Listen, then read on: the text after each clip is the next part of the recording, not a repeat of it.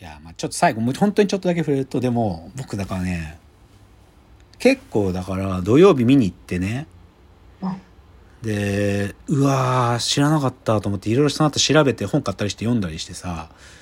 うわー、こんなことがあったのと思ってね。だけど、その後、いろんな、まあ、NHK のドキュメンタリー、関東大震災のやつとか見てさ、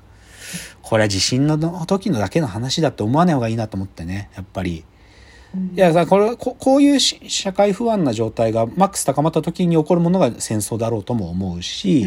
やっぱおっかねえなと思うし、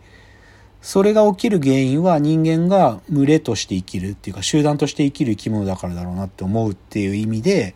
もう集団に帰属すること嫌だなって思うぐらい怖かったの。で、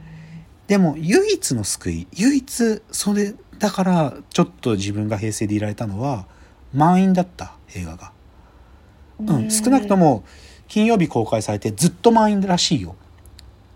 そんなにでっかい映画館でやってるわけじゃないけど、各所でずっと満員だっていうから、うん、まあ映画たまたま公開したタイミングっていうか、まあそれは当ててる関東大震災100年っていうタイミングがあるけど、この映画を見ようと思う人がいるっていうことだけが救いなんていうか。で、それ見てね、どう思うかわかんない、正直言うと。なんかどういう学びを得てるかは正直でわかんないけど、見見ようと動機づけられてる人たちが少なくとも先週公開されてからいるんだなってことは自分にとっては救い。だから PTSD にならずに済んでるみたいなニュアンスあるね。もう正直言うと、マジね、な、なっちゃうと思う。な、なっちゃう人いるだろうなと思って、正直言うと、かなりショック受けるよ。っていうのが映画福田村事件で、森達也錆びついてるって言ったら自分謝る。すげえよ、やっぱ森達也は。そんぐらいちょっとショック受けたっていうのがお話。どうしても1チャプター喋る必要があるなと思って。うん、福田村事件、多分見られるんで、全国で。でもね、心してみた方がいいと思う。うかつに見てて、ちょっと心理的ダメージを負っちゃったらさ、なんていうかさ、大変だから、うん、なんかそういうものとして逆に事前情報持ってみるぐらいな方がいいんじゃんって思うっていうのがありました。じゃあコーナー、ロフトプラスワンへの道。えこのコーナーはサブカルリテラシー、サブカル知識の低い株式会社私は社員に竹内がサブカル魂を注入し、いつの日かロフトプラスワンでのイベントに呼ばれる存在にまで自分たちを高めていこうという意識向上コーナーです。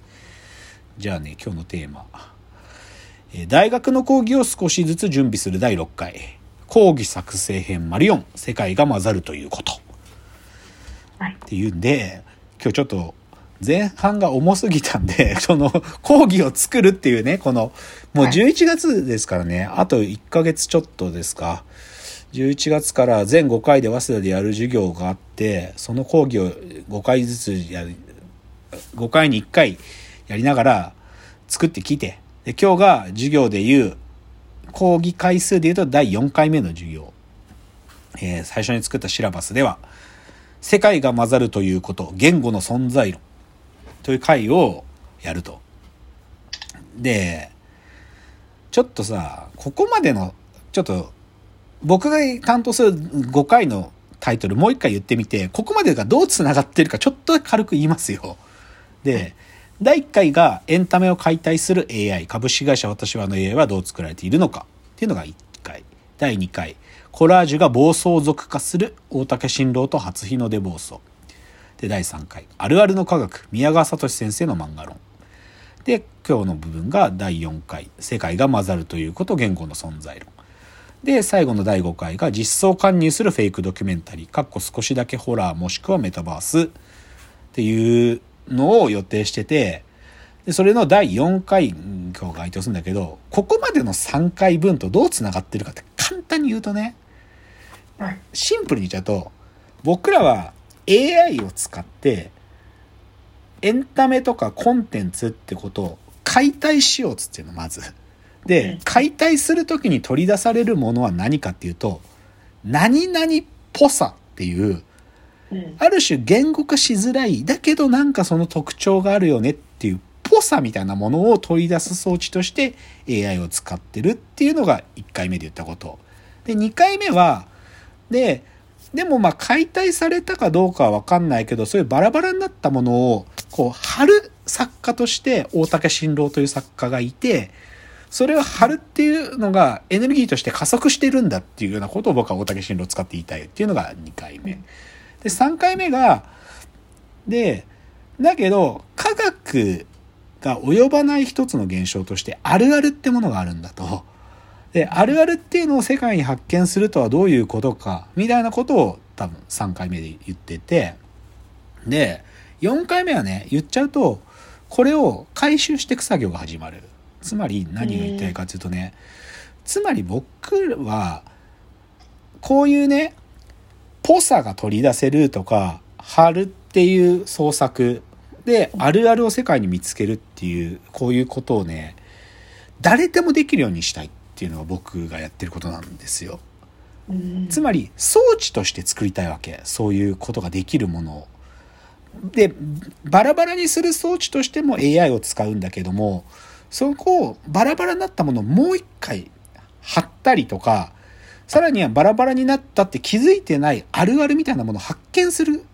あるあるが向こうからやってくるみたいな装置として何かを作りたいって僕は思ってるわけ。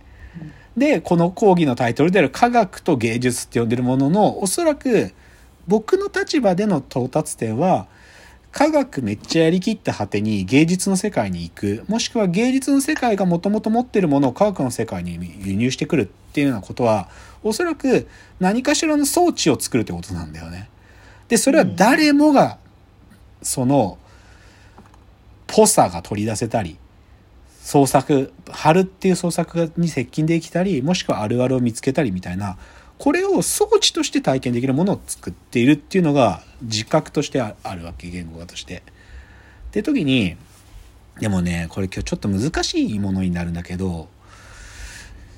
これをねもともと僕はさ科学の内側からやろうとしてた時には、うん、えっと科学の内側でやるために言語ってものがどういう場所にあるものかってことを相当意識してやってたんだよね。つまりそれが言語の存在論ってことなんだけど、でもなんでそれ僕はやる、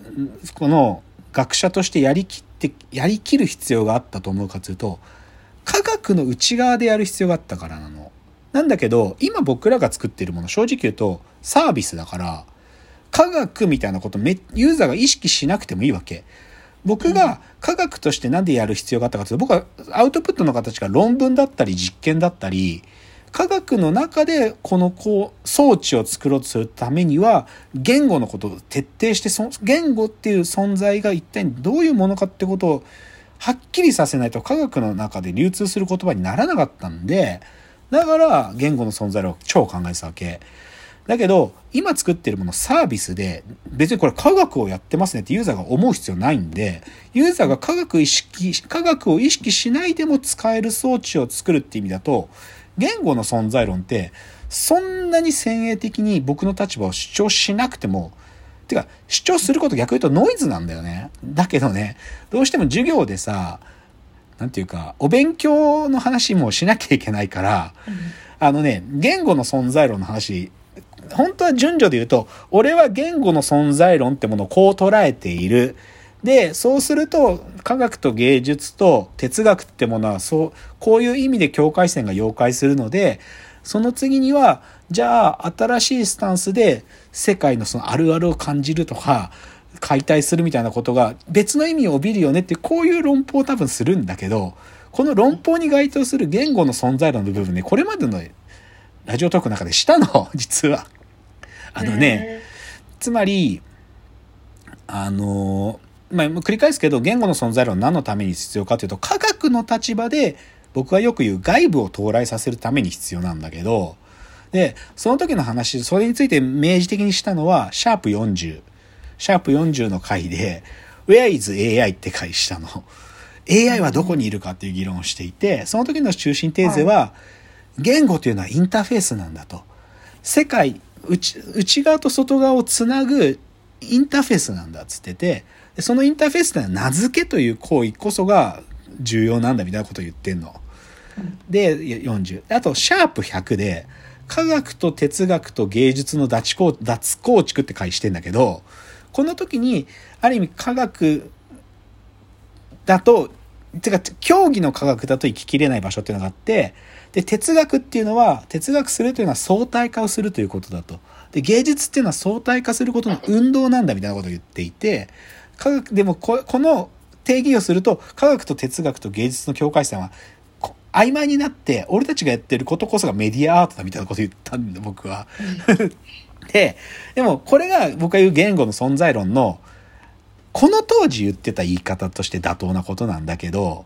正直言うと僕はここ、今もうちょいアップデートすること多分、あの、授業の中で言うと思うの。で、でね、これ正直言うと今日、うまくロジックできてないんだよ。本音言うと。できてると思でき、できてないし、ここどういう風に言えるかなってちょっと悩んでんの。実はこの第4回山だから、山なので、相当うまく言う必要なんだけど、一番お勉強チックだなって気にしてる回でもあって、さっきから言ってるように、言語の存在論の話するときに使わなきゃいけないアイテムと、このアップデート版について使う時に使わなきゃいけないアイテムが実は